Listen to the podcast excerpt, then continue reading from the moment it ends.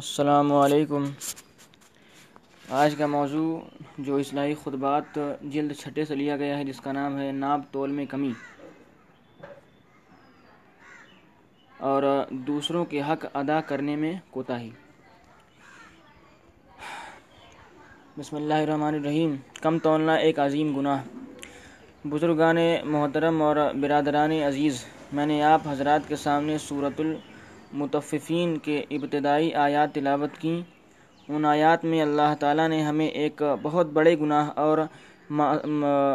معصیت کی طرف متوجہ فرمایا ہے۔ وہ گناہ ہے کم ناپنا اور کم تولنا، یعنی جب کوئی چیز کسی کو بیچی جائے تو جتنا اس خریدنے والے کا حق ہے اس سے کم تول کر دیں۔ عربی میں کم ناپنے اور کم تولنے کو تففین کہا جاتا ہے، اور یہ تففین صرف تجارت اور لین دین کے ساتھ مخصوص نہیں، بلکہ تففین کا مفہوم بہت وسیع ہے، اور یہ ہے کہ دوسرے کا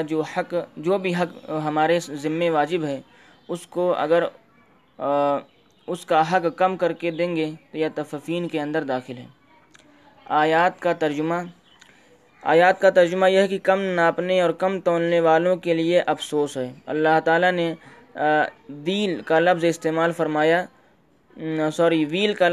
فرمایا کہ ایک معنی تو افسوس کے آتے ہیں اور دوسرے معنی اس کے ہیں دردناک عذاب۔ اس دوسرے معنی کے لحاظ سے آیات کا ترجمہ یہ ہوگا کہ ان لوگوں پر دردناک عذاب ہے جو دوسروں کا حق کم کر دیتے ہیں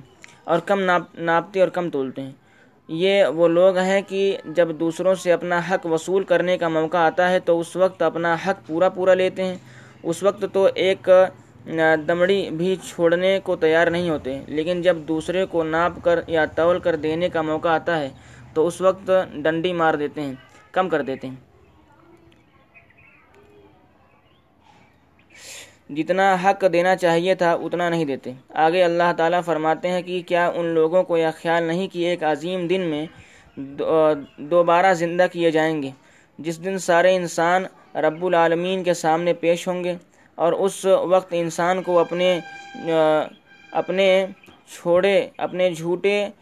چھوٹے سے چھوٹے عمل کو بھی پوشیدہ رکھنا ممکن نہ ہوگا، اور اس دن ہمارا اعمال نامہ ہمارے سامنے آ جائے گا۔ تو کیا ان لوگوں کو یہ خیال نہیں کہ اس وقت کم ناپ کر اور کم تول کر دنیا کے چند ٹکوں کا جو تھوڑا سا فائدہ اور نفع حاصل کر رہے ہیں، یا چند ٹکوں کا فائدہ ان کے لیے جہنم کے عذاب کا سبب بن جائے گا؟ اس لیے قرآن کریم نے بار بار کم ناپنے اور کم تولنے کی برائی بیان فرمائی اور اس سے بچنے کی تاکید فرمائی، اور حضرت شعیب علیہ السلام کی قوم کا واقعہ بھی بیان فرمایا۔ قوم شعیب علیہ السلام کا جرم۔ حضرت شعیب علیہ السلام جب اپنی قوم کی طرف بھیجے گئے، اس وقت ان قوم بہت سی معصیتوں اور نافرمانیوں میں مبتلا تھی، کفر، شرک اور بت پرستی میں تو مبتلا تھی، اس کے علاوہ پوری قوم کم ناپنے اور کم تولنے میں مشہور تھی۔ تجارت کرتے تھے لیکن ان میں لوگوں کا حق پورا نہیں دیتے تھے۔ دوسری طرف وہ ایک انسانیت سوز حرکت یہ کرتے تھے کہ مسافروں کو راستے میں ڈرایا کرتے اور ان پر حملہ کر کے لوٹ لیا کرتے تھے۔ چنانچہ حضرت شعیب رضی اللہ علیہ السلام نے ان کو کفر، شرک اور بت پرستی سے منع کیا اور توحید کی دعوت دی، اور کم ناپنے، کم تولنے اور مسافروں کو راستے میں ڈرانے اور ان پر حملہ کرنے سے بچنے کا حکم دیا، لیکن وہ قوم اپنی بدعمالیوں میں مست تھی۔ اس لیے حضرت شعیب علیہ السلام کی بات ماننے کے بجائے ان سے یہ پوچھا گیا کہ کیا تمہاری نماز تمہیں اس بات کا حکم دے رہی ہے کہ ہم ان معبودوں کو چھوڑ دیں جن کی ہماری آباء اجداد عبادت کرتے تھے، یا ہم اپنے مال میں جس طرح چاہیں تصرف کرنا چھوڑ دیں؟ یہ ہمارا مال ہے، ہم اس میں جس طرح چاہیں حاصل کریں گے، چاہے کم تول کر حاصل کریں یا کم ناپ کر حاصل کریں، دھوکہ دے کر حاصل کریں، تم ہمیں روکنے والے کون ہو؟ ان باتوں کے جواب میں حضرت شعیب علیہ السلام ان کو محبت اور شفقت کے ساتھ سمجھا رہے ہیں، اور اللہ کے عذاب سے اور آخرت کے عذاب سے ڈراتے رہے، لیکن یہ لوگ باز نہ آئے، اور بالآخر ان کا وہی انجام ہوا جو نبی کی بات نہ ماننے والوں کا ہوتا ہے، اور یہ کہ اللہ تعالیٰ نے ان پر ایسا عذاب بھیجا جو شاید کسی اور قوم کی طرف نہیں بھیجا ہوگا۔ قوم شعیب علیہ السلام پر عذاب۔ وہ عذاب ان پر اس طرح آیا کہ پہلے 3 دن متواتر پوری بستی میں سخت گرمی پڑی اور ایسا معلوم ہو رہا تھا کہ آسمان سے انگارے برس رہے ہیں اور زمین آگ اگل رہی ہے، جس حبس اور تپش نے سارے بستی والوں کو پریشان کر دیا۔ 3 دن کے بعد بستی والوں نے دیکھا کہ اچانک ایک بادل کا ٹکڑا بستی کی طرف آ رہا ہے اور اس بادل کے نیچے ٹھنڈی ہوائیں چل رہی ہیں۔ چونکہ بستی کے لوگ 3 دن سے سخت گرمی کی وجہ سے بلبلائے ہوئے تھے، اس لیے سارے بستی والے بہت اشتیاق کے ساتھ بستی چھوڑ کر اس بادل کے نیچے جمع ہو گئے تاکہ یہاں ٹھنڈی ہواؤں کا لطف اٹھائیں۔ لیکن اللہ تعالیٰ ان لوگوں کو بادل کے نیچے اس لیے جمع کرنا چاہ رہے تھے تاکہ سب ایک ساتھ عذاب نازل کر دیا جائے۔ چنانچہ جب وہ سب وہاں جمع ہو گئے تو وہی بادل جس میں سے ٹھنڈی ہوائیں آ رہی تھیں، اس میں سے آگ کے انگارے برسنا شروع ہو گئے اور ساری قوم ان انگاروں کا نشانہ بن کر جھلس کر ختم ہو گئی۔ اس واقعے کی طرف قرآن کریم نے ان الفاظ سے اشارہ فرمایا، فَقَذَّبُوهُ فَأَخَذَهُمْ عَذَابُ يَوْمٍ ذُلَّتٍ، یعنی کہ انہوں نے حضرت شعیب علیہ السلام کو جھٹلایا، اس کے نتیجے میں ان کو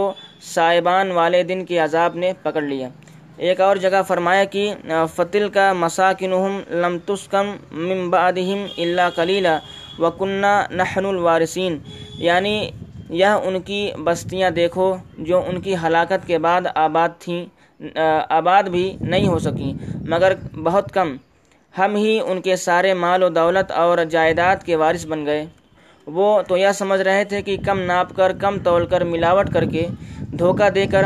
ہم اپنے مال و دولت میں اضافہ کریں گے، لیکن وہ ساری دولت دھری کی دھری رہ گئی۔ یہ آگ کے انگارے ہیں۔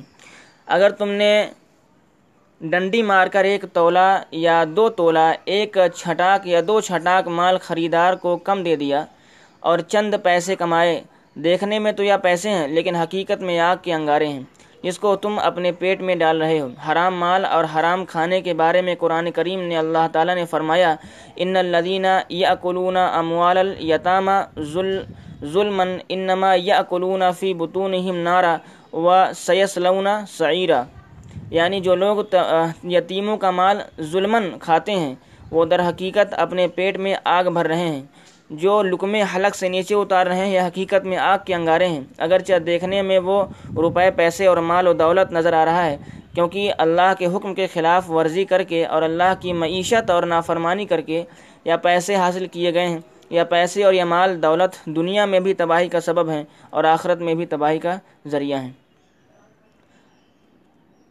اجرت کم دینا گناہ ہے، اور یہ کم ناپنا اور کم تولنا صرف تجارت کے ساتھ ہی خاص نہیں ہے، بلکہ کم ناپنا اور کم تولنا اپنے اندر وسیع مفہوم رکھتا ہے۔ چنانچہ حضرت عبداللہ بن عباس رضی اللہ عنہما، جو امام المفسرین ہیں، سورۃ المطففین کے ابتدائی آیات کی تفسیر کرتے ہوئے فرماتے ہیں، قیامت کے روز سخت عذاب ان لوگوں کو بھی ہوگا جو اپنی نماز، زکوٰۃ اور روزے اور دوسری عبادات میں کمی کرتے ہیں۔ اس سے معلوم ہوا کہ عبادت میں کوتاہی کرنا، اس کو پورا آداب کے ساتھ ادا نہ کرنا بھی تففین کے اندر داخل ہے۔ مزدور کو مزدوری فوراً دے دو، یا مثلاً ایک آقا مزدور سے پورا کام لیتا ہے، اس کو ذرا سی بھی سہولت دینے کو تیار نہیں ہے، لیکن تنخواہ دینے کے وقت ان کو اس کی جان نکلتی ہے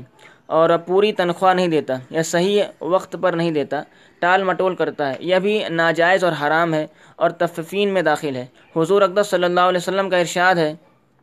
مزدور کو اس کی مزدوری پسینہ سوکھنے، خشک ہونے سے پہلے ادا کر دو، اس لیے کہ جب تم نے اس سے مزدوری کرا لی، کام لے لیا، تو اب مزدوری دینے میں تاخیر کرنا جائز نہیں۔ نوکر کو کھانا کیسا دیا جائے؟ حکیم الامت حضرت مولانا اشرف علی تھانوی رحمۃ اللہ علیہ فرماتے ہیں کہ آپ نے ایک نوکر رکھا اور نوکر سے یہ طے کیا کہ تمہیں ماہانہ اتنی تنخواہ دی جائے گی اور روزانہ 2 وقت کا کھانا دیا جائے گا، لیکن جب کھانے کا وقت آیا تو خود تو خوب پلاؤ و زردے اڑائے، اعلیٰ درجے کا کھانا کھایا اور بچا کچا کھانا جس کو ایک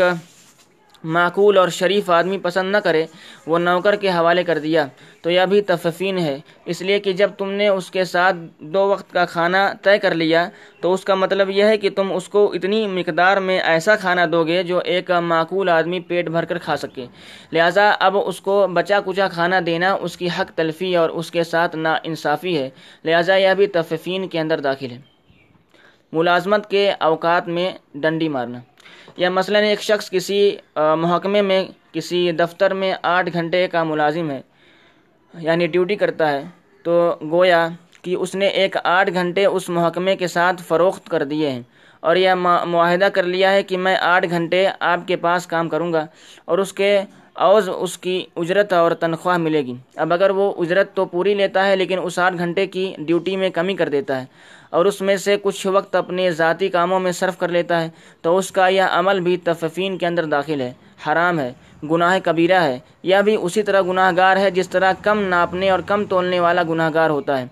اس لیے کہ اس نے 8 گھنٹے کے بجائے 7 گھنٹے کام کیا تو 1 گھنٹے کی ڈیوٹی مار دی، گویا کہ اجرت کے وقت اپنا حق اجرت تو پورا لے رہا ہے اور جب دوسرے کے حق دینے کا وقت آیا تو کم دے رہا ہے، لہذا تنخواہ کا وہ حصہ حرام ہوگا جو اس وقت کے بدلے میں ہوگا جو اس نے اپنے ذاتی کاموں میں صرف کیا ہوگا۔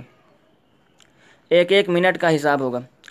کسی زمانے میں تو دفتروں میں ذاتی کام چوری چھپے ہوا کرتے تھے، مگر آج کل دفتروں کا یہ حال ہے کہ ذاتی کام چوری چھپے کرنے کی کوئی ضرورت نہیں، بلکہ کھلم کھلا اعلانیہ ڈنکے کی چوٹ پر کیا جاتا ہے۔ اپنے مطالبات پیش کرنے کے لیے ہر وقت تیار ہیں اور کی تنخواہیں بڑھاؤ، الاؤنس بڑھاؤ، فلاں فلاں مرایات ہمیں دو، اور اس مقصد کے لیے احتجاج کرنے، جلسے جلوس کرنے اور نعرے لگانے کے لیے،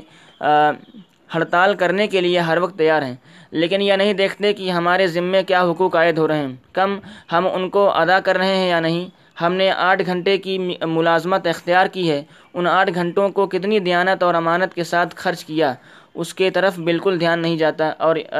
یاد رکھو،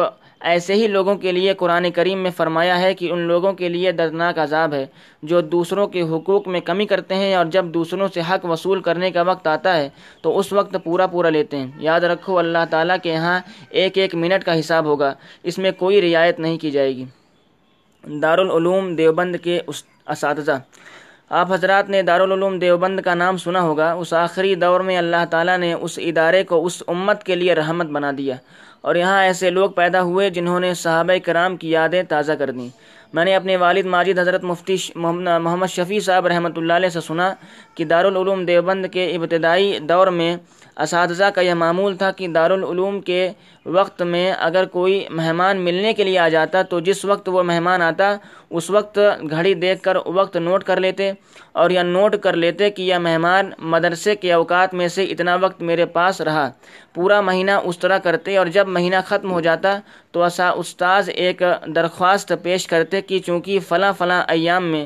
اتنی دیر تک میں مہمان کے ساتھ مشغول رہا، اس وقت کو دارالعلوم کے کام میں صرف نہیں کر سکا، لہذا میری تنخواہ میں سے اتنے وقت کی تنخواہ کاٹ لیجیے۔ تنخواہ حرام ہوگی۔ آج تنخواہ بڑھانے کی درخواستیں دینے کے بارے میں تو آپ روزانہ سنتے ہیں، لیکن یہ کہیں سننے میں نہیں آیا کہ کسی نے یہ درخواست دی ہو کہ میں نے دفتری اوقات میں اتنا وقت ذاتی کام میں صرف کیا تھا لہذا میری اتنی تنخواہ کاٹ لی جائے۔ یہ عمل وہی شخص کر سکتا ہے جس کو اللہ تعالیٰ کے سامنے پیش ہونے کی فکر ہو۔ آج ہر شخص اپنے گریبان میں منہ ڈال کر دیکھے، مزدوری کرنے والے، ملازمت کرنے والے لوگ کتنا وقت دیانت داری کے ساتھ اپنی ڈیوٹی پر صرف کر رہے ہیں۔ آج ہر جگہ فساد برپا ہے، خلق خدا پریشان ہے اور دفتر کے باہر دھوپ میں کھڑے ہیں اور صاحب بہادر اپنے ایئر کنڈیشن کمرے میں مہمانوں کے ساتھ گپ شپ میں مصروف ہیں، چائے پی رہے ہیں اور ناشتہ ہو رہا ہے۔ اس طرز عمل میں ایک طرف تو تنخواہ حرام ہو رہی ہے اور دوسری طرف خلق خدا کو پریشان کرنے کا گناہ الگ ہو رہا ہے۔ سرکاری دفاتر کا حال۔ ایک سرکاری محکمے کے ذمہ دار افسر نے مجھے بتایا کہ میرے ذمہ یہ ڈیوٹی ہے کہ میں ملازموں کی حاضری لگاؤں۔ ایک ہفتے کے بعد ہفتہ بھر کا جتھا تیار کر کے افسر بالا کو پیش کرتا ہوں تاکہ اس کے مطابق تنخواہیں تیار کی جائیں، اور میرے محکمے میں نوجوانوں کی ایک بڑی تعداد ایسی ہے جو مار پیٹ والے نوجوان ہیں۔ ان کا حال یہ ہے کہ اولاً تو دفتر میں آتے ہی نہیں ہیں، اور اگر کبھی آتے بھی ہیں تو 1-2 گھنٹے کے لیے آتے ہیں، اور یہاں آ کر بھی یہ کرتے ہیں کہ دوستوں سے ملاقاتیں کرتے ہیں، کینٹین میں بیٹھ کر گپ شپ کرتے ہیں اور مشکل سے آدھا گھنٹہ دفتری کام کرتے ہیں اور چلے جاتے ہیں۔ میں نے حاضری کے رجسٹر میں لکھ دیا ہے کہ یہ حاضر نہیں ہوتے، نہ حاضر نہیں ہوئے تو وہ لوگ پشتول اور ریوالور لے کر مجھے مارنے کے لیے آ گئے اور کہا کہ ہماری حاضری کیوں نہیں لگائی، فوراً ہماری حاضری لگاؤ۔ اب مجھے بتائیے کہ میں کیا کروں؟ اگر حاضری لگاتا ہوں تو جھوٹ ہوگا اور اگر نہیں لگاتا ہوں تو ان لوگوں کے غیظ اور غضب کا نشانہ بنتا ہوں۔ میں کیا کروں؟ آج ہمارے دفتروں کا یہ حال ہے۔ اللہ تعالیٰ کے حقوق میں کوتاہی، اور سب سے بڑا حق اللہ تعالیٰ کا ہے، اس حق کی ادائیگی میں کمی کرنا بھی کم ناپنے اور کم تولنے میں داخل ہے۔ مثلا نماز اللہ تعالیٰ کا حق ہے اور نماز کا طریقہ یہ بتا دیا گیا کہ اس طرح قیام کرو، اس طرح رکوع کرو، اس طرح سجدہ کرو، اس طرح اطمینان کے ساتھ اور اس طرح اطمینان کے ساتھ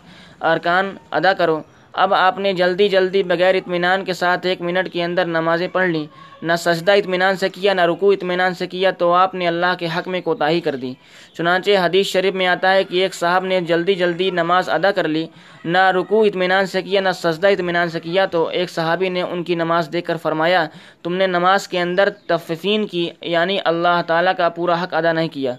یاد رکھیے کہ کسی کا بھی حق ہو، چاہے اللہ کا حق ہو یا بندے کا حق ہو، اس میں جب کمی اور کوتاہی کی جائے گی تو یہ بھی ناپ تول میں کمی کے حکم میں داخل ہوگی، اور اس پر وہ ساری وعیدیں صادق آئیں گی جو قرآن کریم نے ناپ تول کی کمی پر بیان کی ہے۔ ملاوٹ کرنا حق تلفی ہے۔ اسی طرح تففین کی وسیع مفہوم میں یہ بات بھی داخل ہے کہ جو چیز فروخت کی یعنی بیچنے کی، وہ خالص فروخت نہیں بلکہ اس کے اندر ملاوٹ کر دی، یا ملاوٹ کرنا کم ناپنے اور کم تولنے میں اس لحاظ سے داخل ہے کہ مثلا آپ نے 1 سیر آٹا فروخت کیا، لیکن اس 1 سیر آٹے میں خالص آٹا تو آدھا سیر ہے اور آدھا سیر کوئی اور چیز ملا دی۔ اس ملاوٹ کا نتیجہ یہ ہوگا کہ خریدار کا جو حق تھا کہ اس کو 1 سیر آٹا ملتا، وہ حق اس کو پورا نہیں ملا، اس لیے یہ بھی حق تلفی میں داخل ہے۔ اگر تھوک فروش ملاوٹ کرے، تھوک فروشت، اگر تھوک فروخت یعنی کہ ہول سیلر، بعض لوگ یہ اشکال پیش کرتے ہیں کہ ہم خوردہ فروش ہیں یعنی ریٹیل سیلر ہیں، ہمارے پاس تھوک فروشوں کی طرف سے جیسا مال آتا ہے وہ ہم آگے فروخت کر دیتے ہیں، لہذا اس صورت میں کم ملاوٹ نہیں کرتے، ملاوٹ تو تھوک فروشت کرتے ہیں، لیکن ہمیں لامحالہ وہ چیز ویسے ہی آگے فروخت کرنی پڑتی ہے۔ اس اشکال کا جواب یہ ہے کہ اگر ایک شخص خود مال نہیں بناتا اور نہ ملاوٹ کرتا ہے بلکہ دوسرے سے مال لے کر آگے فروخت کرتا ہے، تو اس صورت میں خریدار کے سامنے یہ بات واضح کر دے کہ میں اس بات کا ذمہ دار نہیں کہ اس میں کتنی اصلیت ہے اور کتنی ملاوٹ ہے، البتہ میرے معلومات کے مطابق اتنی اصلیت ہے اور اتنی ملاوٹ ہے، خریدار کے سامنے وضاحت کر دے۔ لیکن ہمارے بازاروں میں بعض چیزیں ایسی ہیں جو اصلی اور خالص ملتی ہی نہیں، بلکہ جہاں سے بھی لوگے وہ ملاوٹ شدہ ہی ملے گی، اور سب لوگوں کو یہ بات معلوم بھی ہے کہ یہ چیز اصلی نہیں ہے بلکہ اس میں ملاوٹ ہے۔ ایسی صورت میں وہ تاجر جو اس چیز کو دوسرے سے خرید کر لایا ہے، اس کے ذمے یہ ضروری نہیں کہ وہ ہر شخص کو اس چیز کے بارے میں بتائے، اس لیے کہ ہر شخص کو اس کے بارے میں معلوم ہے کہ یہ خالص نہیں، لیکن اگر یہ خیال ہو کہ خریدنے والا اس چیز کی حقیقت سے بے خبر ہے تو اس صورت میں اس کو بتانا چاہیے کہ یہ چیز خالص نہیں ہے بلکہ اس میں ملاوٹ ہے۔ عیب کے بارے میں گاہک کو گراہک کو بتا دیں۔ اسی طرح اگر بیچے جانے والے سامان میں کوئی عیب ہو، وہ عیب خریدار کو بتا دینا چاہیے تاکہ اگر وہ شخص اس عیب کے ساتھ اس کو خریدنا چاہتا ہے تو خرید لے، اور ورنہ چھوڑ دے۔ نبی کریم صلی اللہ علیہ وسلم نے ارشاد فرمایا، جو شخص عیب دار چیز فروخت کرے اور اس عیب کے بارے میں وہ خریدار کو نہ بتائے کہ اس کے اندر یہ خرابی ہے، تو ایسا شخص مسلسل اللہ کے غضب میں رہے گا اور ملائکہ ایسے آدمی پر مسلسل لعنت بھیجتے رہیں گے۔ دھوکے دینے والا ہم میں سے نہیں۔ ایک مرتبہ حضور اقدس صلی اللہ علیہ وسلم بازار تشریف لے گئے، وہاں آپ نے دیکھا کہ ایک شخص گندم بیچ رہا ہے۔ آپ اس کے قریب تشریف لے گئے اور گندم کی ڈھیری میں اپنا ہاتھ ڈال کر اس کو اوپر نیچے کیا تو یہ نظر آیا کہ اوپر تو اچھا گندم ہے اور نیچے بارش اور پانی کے اندر گیلا ہو کر خراب ہو جانے والا گندم ہے۔ اب دیکھنے والا جب اوپر سے دیکھے گا تو اس کو یہ نظر آتا ہے کہ گندم بہت اچھا ہے۔ حضور اکرم صلی اللہ علیہ وسلم نے اس شخص سے فرمایا کہ تم نے یہ خراب والا گندم اوپر کیوں نہیں رکھا، تاکہ خریدار کو معلوم ہو جائے کہ یہ گندم ایسا ہے، وہ لینا چاہے تو لے لے و نہ لینا چاہے تو چھوڑ دے۔ اس شخص نے جواب دیا کہ یا رسول اللہ، بارش کی وجہ سے کچھ گندم خراب ہو گئی تھی، اس لیے میں نے اس کو نیچے کر دیا۔ آپ نے فرمایا کہ ایسا نہ کرو، بلکہ اس کو اوپر کر دو، اور پھر آپ نے یہ ارشاد فرمایا کہ جو شخص دھوکہ دے وہ ہم میں سے نہیں، یعنی جو شخص ملاوٹ کر کے دھوکہ دے کہ بظاہر تو خالص چیز بیچ رہا ہے لیکن حقیقت میں اس میں کوئی دوسری چیز ملا دی گئی ہو، یا بظاہر تو پوری چیز دے رہا ہے لیکن حقیقت میں وہ اس سے کم دے رہا ہے، تو یہ غش اور دھوکہ ہے، اور جو شخص یہ کام کرے وہ ہم میں سے نہیں ہے، یعنی مسلمانوں میں سے نہیں ہے۔ دیکھیے ایسے شخص کے بارے میں حضور اکرم صلی اللہ علیہ وسلم کتنی سخت بات فرما رہے ہیں۔ لہذا جو چیز بیچ رہے ہو اس کی حقیقت خریدار کو بتا دو کہ اس کی یہ حقیقت ہے، لیکن خریدار کو دھوکے میں اور اندھیرے میں رکھنا منافقت ہے، مسلمان اور مومن کا شیوا نہیں۔ امام ابو حنیفہ رحمۃ اللہ علیہ کی دیانت داری۔ حضرت امام ابو حنیفہ رحمۃ اللہ علیہ، جن کے ہم اور آپ سب مقلد ہیں، بہت بڑے تاجر تھے، کپڑے کی تجارت کرتے تھے، لیکن بڑے سے بڑے نفع کو اس حدیث پر عمل کرتے ہوئے قربان کر دیا کرتے تھے۔ چونکہ ایک مرتبہ ان کے پاس کپڑا کا ایک تھان آیا جس میں کوئی عیب تھا، چنانچہ آپ نے اپنے ملازموں کو جو دکان پر کام کرتے تھے کہہ دیا کہ یہ تھان فروخت کرتے وقت گراہک کو بتا دیا جائے کہ اس کے اندر یہ عیب ہے۔ چند روزہ کے بعد ایک ملازم نے وہ تھان فروخت کر دیا اور عیب بتانا بھول گیا۔ جب امام صاحب رحمۃ اللہ علیہ نے پوچھا کہ اس عیب دار تھان کا کیا ہوا، اس ملازم نے بتایا کہ حضرت میں نے اس کو فروخت کر دیا، اب اگر کوئی اور مالک ہوتا تو وہ ملازم کو شاباش دیتا کہ تم نے عیب دار تھان فروخت کر دیا۔ امام صاحب رحمۃ اللہ علیہ نے پوچھا کہ کیا تم نے اس کو اس کے عیب بتا دیے تھا؟ ملازم نے جواب دیا کہ میں عیب بتانا تو بھول گیا۔ آپ نے پورے شہر کے اندر اس گراہک کی تلاش شروع کر دی جو عیب دار تھان خرید کر کے لے گیا تھا۔ کافی تلاش کے بعد وہ گراہک مل گیا، تو آپ نے اس کو بتایا کہ جو تھان آپ میرے دکان سے خرید کر لائے ہیں اس میں فلاں عیب ہے، اس لیے آپ وہ تھان مجھے واپس کر دیں، اور اگر ایسے عیب کے ساتھ رکھنا چاہیں تو آپ کی خوشی ہے۔ آج ہمارا حال،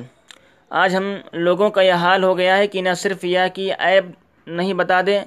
بلکہ جانتے ہیں کہ یہ عیب دار سامان ہے، اس میں فلاں خرابی ہے، اس کے باوجود قسمیں کھا کر یہ باور کراتے ہیں کہ یہ بہت اچھی چیز ہے، اعلیٰ درجے کی ہے، اس کو خرید لیں۔ ہمارے اوپر یہ جو اللہ کا غضب نازل ہو رہا ہے کہ پورا معاشرہ عذاب میں مبتلا ہے، ہر شخص بدامنی اور بے چینی اور پریشانی میں ہے، کسی شخص کی بھی جان، مال اور آبرو محفوظ نہیں ہے۔ یہ عذاب ہمارے انہی گناہوں کا نتیجہ اور وبال ہے کہ ہم نے محمد صلی اللہ علیہ وسلم کے بتائے ہوئے طریقوں کو چھوڑ دیا، سامان فروخت کرتے وقت اس کی حقیقت لوگوں کے سامنے واضح نہیں کرتے، ملاوٹ، دھوکہ، فریب عام ہو چکا ہے۔ بیوی کے حقوق میں کوتاہی گناہ ہے۔ اسی طرح آج شوہر بیوی سے تو سارے حقوق وصول کرنے کو تیار ہے، وہ ہر بات میں میری اطاعت بھی کرے، کھانا بھی پکائے، گھر کا انتظام بھی کرے، بچوں کو پرورش بھی کرے، ان کی تربیت بھی کرے، اور میرے ماتھے پر شکن بھی نہ آنے دے، اور چشم و آبرو کے اشارے کے منتظر رہے۔ یہ سارے حقوق وصول کرنے کو شوہر تیار ہے، لیکن جب بیوی کے حقوق ادا کرنے کے وقت آئے اس وقت ڈنڈی مار جائے اور اس کو ادا نہ کرے۔ حالانکہ قرآن کریم میں اللہ تعالیٰ نے شوہروں کو حکم فرما دیا وَعَاشِرُوهُنَّ بِالْمَعْرُوفِ، یعنی بیویوں کے ساتھ نیک برتاؤ کرو۔ اور حضور اکرم صلی اللہ علیہ وسلم نے ارشاد فرمایا تم میں سے بہترین شخص وہ ہے جو اپنی عورتوں کے حق میں بہتر ہو۔ اس دوسرے حدیث میں حضور اکرم صلی اللہ علیہ وسلم نے فرمایا یعنی عورتوں کے حق میں بھلائی کرنے کی نصیحت کو قبول کر لو، یعنی ان کے ساتھ بھلائی کا معاملہ کرو۔ اللہ اور اللہ کے رسول تو ان کے حقوق کی ادائیگی کی اتنی تاکید فرما رہے ہیں، لیکن ہمارا یہ حال ہے کہ ہم اپنی عورتوں کے پورے حقوق ادا کرنے کو تیار نہیں۔ یہ سب کم ناپنے اور کم تولنے کے اندر داخل ہے اور شرعاً حرام ہے۔ ہر مہر معاف کرانا حق تلفی۔ ساری زندگی میں بیچاری عورت کا ایک ہی مالی حق شوہر کے ذمہ واجب ہوتا ہے، وہ ہے مہر، وہ بھی شوہر ادا نہیں کرتا۔ ہوتا یہ ہے کہ ساری زندگی تو مہر ادا نہیں کیا، جب مرنے کا وقت قریب آیا تو بستر مرگ پر پڑی ہے، دنیا سے جانے والی ہے، رخصتی کا منظر ہے، اس وقت بیوی سے کہتے ہیں کہ مہر معاف کر دو۔ اب اس موقع پر بیوی کیا کرے؟ کیا رخصت ہونے والے شوہر سے یا کہہ دے کہ میں معاف نہیں کرتی؟ چنانچہ اس کو مہر معاف کرنا پڑتا ہے۔ ساری عمر اس سے فائدہ اٹھایا، ساری عمر تو اس سے حقوق طلب کیے، لیکن اس کے حق دینے کا وقت آیا تو اس میں ڈنڈی مار گئے۔ نفقہ میں کمی حق تلفی ہے، یا تو مہر کی بات تھی، نان و نفقے کے اندر شریعت کا یہ حکم ہے کہ اس کو اتنا نفقہ دیا جائے کہ وہ آزادی اور اطمینان کے ساتھ گزارا کر سکے۔ اگر اس میں کمی کرے گا تو یا بھی کم ناپنے اور کم تولنے کے اندر داخل ہے اور حرام ہے۔ خلاصہ یہ ہے کہ جس کسی کا بھی حق دوسرے کے ذمے واجب ہو اور وہ اس کو پورا ادا کرے، اس میں کمی نہ کرے، ورنہ اس عذاب کا مستحق ہوگا جس عذاب کی وعید اللہ تعالیٰ نے ان آیات میں بیان فرمائی۔ یہ ہمارے گناہوں کا وبال ہے۔ ہم لوگوں کا یہ حال ہے کہ جب ہم مجلس جمع کر بیٹھتے ہیں تو حالات پر تبصرہ کرتے ہیں کہ بہت حالات خراب ہو رہے ہیں، بدامنی، بے چینی ہے، ڈاکے پڑ رہے ہیں، جان محفوظ نہیں ہے، مال محفوظ نہیں، معاشی بدحالی کے اندر مبتلا ہیں۔ یہ سب تبصرے ہوتے ہیں، لیکن کوئی شخص ان تمام پریشانیوں کا حل تلاش کر کے ان کا علاج کرنے کو تیار نہیں ہوتا، مجلس کے بعد دامن چھڑا کر اٹھ جاتا ہے۔ ارے یہ دیکھو کہ جو کچھ ہو رہا ہے وہ خود سے نہیں ہو رہا، بلکہ کوئی کرنے والا کر رہا ہے۔ اس کائنات کا کوئی ذرہ اور کوئی پتہ اللہ تعالیٰ کی مشیت کے بغیر حرکت نہیں کر سکتا، لہٰذا اگر بدامنی اور بے چینی آ رہی ہے تو اس کی مشیت سے آ رہی ہے، اگر سیاسی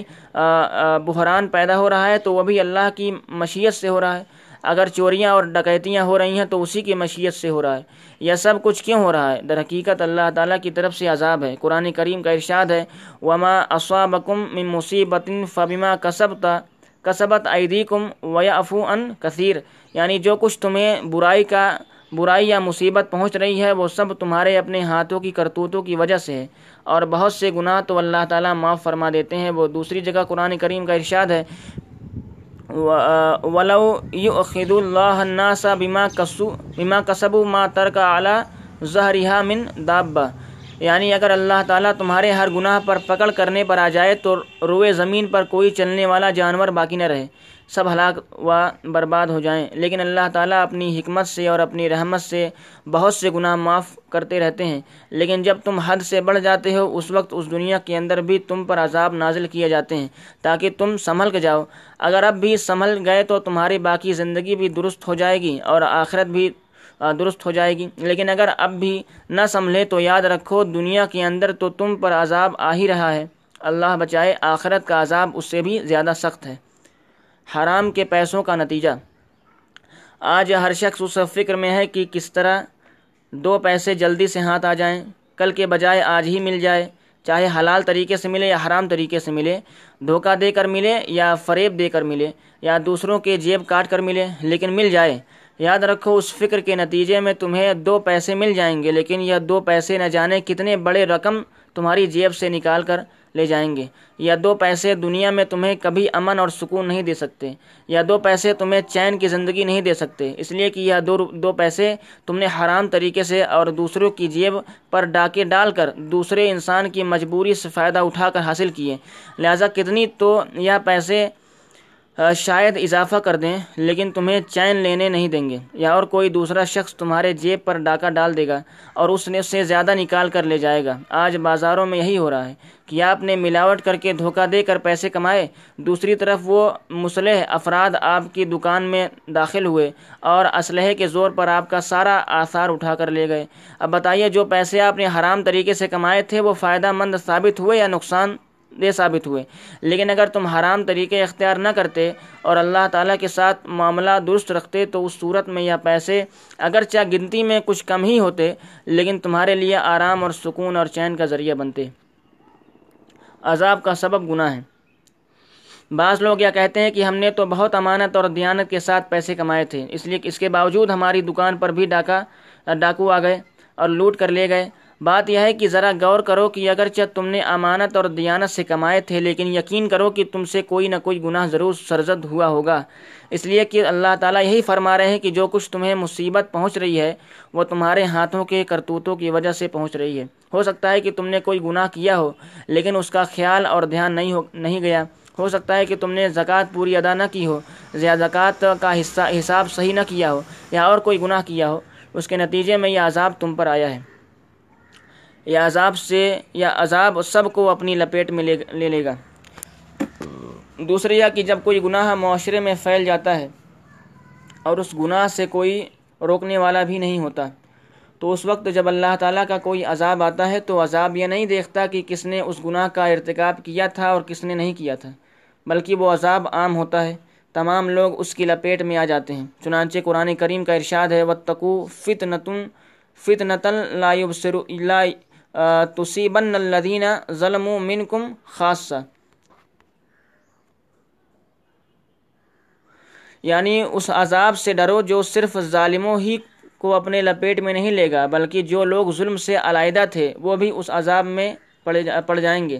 اس لیے کہ اگرچہ یہ لوگ خود تو ظالم نہیں تھے لیکن کبھی ظالم کا ہاتھ پکڑنے کی کوشش نہیں کی، کبھی ظلم کو مٹانے کی جد و جہد نہیں کی، اس ظلم کے خلاف ان کی پیشانی پر بل نہیں آیا، اس لیے گویا کہ وہ بھی اس ظلم میں ان کے ساتھ شامل تھے۔ لہٰذا یہ کہنا کہ ہم تو بڑے امانت اور دیانت کے ساتھ تجارت کر رہے تھے، اس کے باوجود ہمارے یہاں چوری ہو گئی اور ڈاکہ پڑ گیا، اتنی بات کہہ دینا کافی نہیں، اس لیے کہ اس امانت اور دیانت کو دوسروں تک پہنچانے کا کام تم نے انجام نہیں دیا، اس کو چھوڑ دیا، اس لیے اس عذاب میں تم بھی گرفتار ہو گئے۔ غیر مسلموں کی ترقی کا سبب اس زمانے میں زمانہ وہ تھا کہ جب مسلمانوں کا یہ شیوا تھا کہ تجارت بالکل صاف ستھری ہو، اس میں دیانت اور امانت ہو، دھوکے اور فریب نہ ہو۔ آج مسلمانوں نے تو ان چیزوں کو چھوڑ دیا اور انگریزوں اور امریکیوں اور دوسری مغربی اقوام نے ان چیزوں کو اپنی تجارت میں اختیار کر لیا۔ اس کا نتیجہ یہ ہے کہ ان کی تجارت کو فروغ ہو رہا ہے، دنیا پر چھا گئے ہیں۔ میرے والد ماجد حضرت مفتی محمد شفیع صاحب رحمۃ اللہ علیہ فرمایا کرتے تھے کہ یاد رکھو، باطل کے اندر کبھی ابھرنے اور ترقی کرنے کی طاقت ہی نہیں، اس لیے قرآن کریم کا صاف ارشاد ہے، ان الباطل کان زہوقا، یعنی باطل تو مٹنے کے لیے آیا ہے، لیکن اگر کبھی تمہیں یہ نظر آئے کہ کوئی باطل ترقی کر رہا ہے، ابھر رہا ہے، تو سمجھ لو کہ کوئی حق چیز اس کے ساتھ لگ گئی ہے اور اس حق چیز نے اس کو ابھار دیا ہے۔ لہٰذا یہ باطل لوگ جو خدا پر ایمان نہیں رکھتے، آخرت پر ایمان نہیں رکھتے، محمد صلی اللہ علیہ وسلم پر ایمان نہیں رکھتے، اس کا تقاضا تو یہ تھا کہ ان کو دنیا کے اندر بھی ذلیل اور رسوا کر دیا جاتا، لیکن کچھ حق چیزیں ان کے ساتھ لگ گئی ہیں۔ وہ امانت اور دیانت جو حضور اکبر صلی اللہ علیہ وسلم نے ہمیں سکھائی تھی وہ انہوں نے اختیار کر لیں، اس کے نتیجے میں اللہ تعالیٰ نے ان کی تجارت کو ترقی عطا فرمائی، آج وہ پوری دنیا پر چھا گئیں۔ وہ ہم نے تھوڑے سے نفع کے خاطر امانت اور دیانت کو چھوڑ دیا اور دھوکہ فریب کو اختیار کر لیا، اور یہ نہ سوچا کہ یہ دھوکہ فریب آگے چل کر ہماری اپنی تجارت کو تباہ و برباد کر دے گی۔ مسلمانوں کا طرح امتیاز، مسلمان کا ایک طرح امتیاز یہ ہے کہ وہ تجارت میں کبھی دھوکہ اور فریب نہیں دیتا، ناپ تول میں کبھی کمی نہیں کرتا، کبھی ملاوٹ نہیں کرتا، امانت اور دیانت کو کبھی ہاتھ سے نہیں جانے دیتا۔ حضور اکرم صلی اللہ علیہ وسلم نے دنیا کے سامنے ایسا ہی معاشرہ پیش کیا اور صحابہ کرام کی شکل میں ایسے ہی لوگ تیار کیے جنہوں نے تجارت میں بڑے سے بڑے نقصان کو گوارا کر لیا لیکن دھوکہ اور فریب دینے کو گوارا نہیں کیا، جس کا نتیجہ یہ ہوا کہ اللہ تعالیٰ نے ان کی تجارت بھی چمکائی اور ان کی سیاست بھی چمکائی، ان کا بول بالا کیا اور انہوں نے دنیا سے اپنی طاقت اور قوت کا لوہا منوایا۔ آج ہمارا حال یہ ہے کہ یہاں مسلمان نہیں بلکہ وہ مسلمان جو 5 وقت کی نماز پابندی سے ادا کرتے ہیں، لیکن جب وہ بازار میں جاتے ہیں تو سب احکام بھول جاتے ہیں، گویا کہ اللہ تعالیٰ کے احکام صرف مسجد تک کے لیے ہیں، بازار کے لیے نہیں۔ خدا کے لیے اس فرق کو ختم کریں اور زندگی کے تمام شعبوں میں اسلام کے تمام احکام کو بجا لائیں۔ خلاصہ یہ ہے کہ تففین کے اندر وہ تمام صورتیں داخل ہیں جن میں ایک شخص اپنا حق پورا وصول کرنے کے لیے ہر وقت تیار رہے، لیکن اپنے ذمے جو دوسروں کے حقوق واجب ہیں وہ اس کو ادا نہ کرے۔ ایک حدیث شریف میں حضور اکرم صلی اللہ علیہ وسلم نے ارشاد فرمایا، یعنی تم میں سے کوئی شخص اس وقت تک مومن نہیں ہو سکتا جب تک وہ اپنے مسلمان بھائی کے لیے بھی وہی چیز پسند نہ کرے جو اپنے لیے پسند کرتا ہے۔ یہ نہ ہو کہ اپنے لیے تو بیمار پیمانہ کچھ اور ہے اور دوسروں کے لیے پیمانہ کچھ اور ہے۔ جب تم دوسروں کے ساتھ کوئی معاملہ کرو تو اس وقت یہ سوچو کہ اگر یہی معاملہ کوئی دوسرا شخص میرے ساتھ کرتا تو مجھے ناگوار ہوتا، میں اس کو اپنے اوپر ظلم تصور کرتا، تو اگر میں بھی یہ معاملہ جب دوسروں کے ساتھ کروں گا تو وہ بھی آخر انسان ہے، اس کو بھی اس سے ناگواری اور پریشانی ہوگی، اس پر ظلم ہوگا، اس لیے مجھے یہ کام نہیں کرنا چاہیے۔ لہٰذا ہم سب اپنے گریبان میں منہ ڈال کر دیکھیں اور صبح سے لے کر شام تک کی زندگی کا جائزہ لیں کہ کہاں کہاں ہم سے حق تلفیاں ہو رہی ہیں۔ کم ناپنا، کم تولنا، دھوکہ دینا، ملاوٹ کرنا، فریب دینا، عیبدار چیز کو فروخت کرنا، یہ تجارت کے اندر حرام ہے، جس کی وجہ سے تجارت پر اللہ تعالیٰ کی طرف سے وبال آ رہا ہے۔ یہ سب حق تلفی اور تففین کے اندر داخل ہے۔ اللہ تعالیٰ ہم سب کو اس حقیقت کا فہم یعنی سمجھ اور ادراک عطا فرمائے اور حقوق ادا کرنے کی توفیق عطا فرمائے اور تففین کے وبال اور عذاب سے ہمیں نجات عطا فرمائے۔ آمین۔ وآخر الدعوانا ان الحمد للہ رب العالمین۔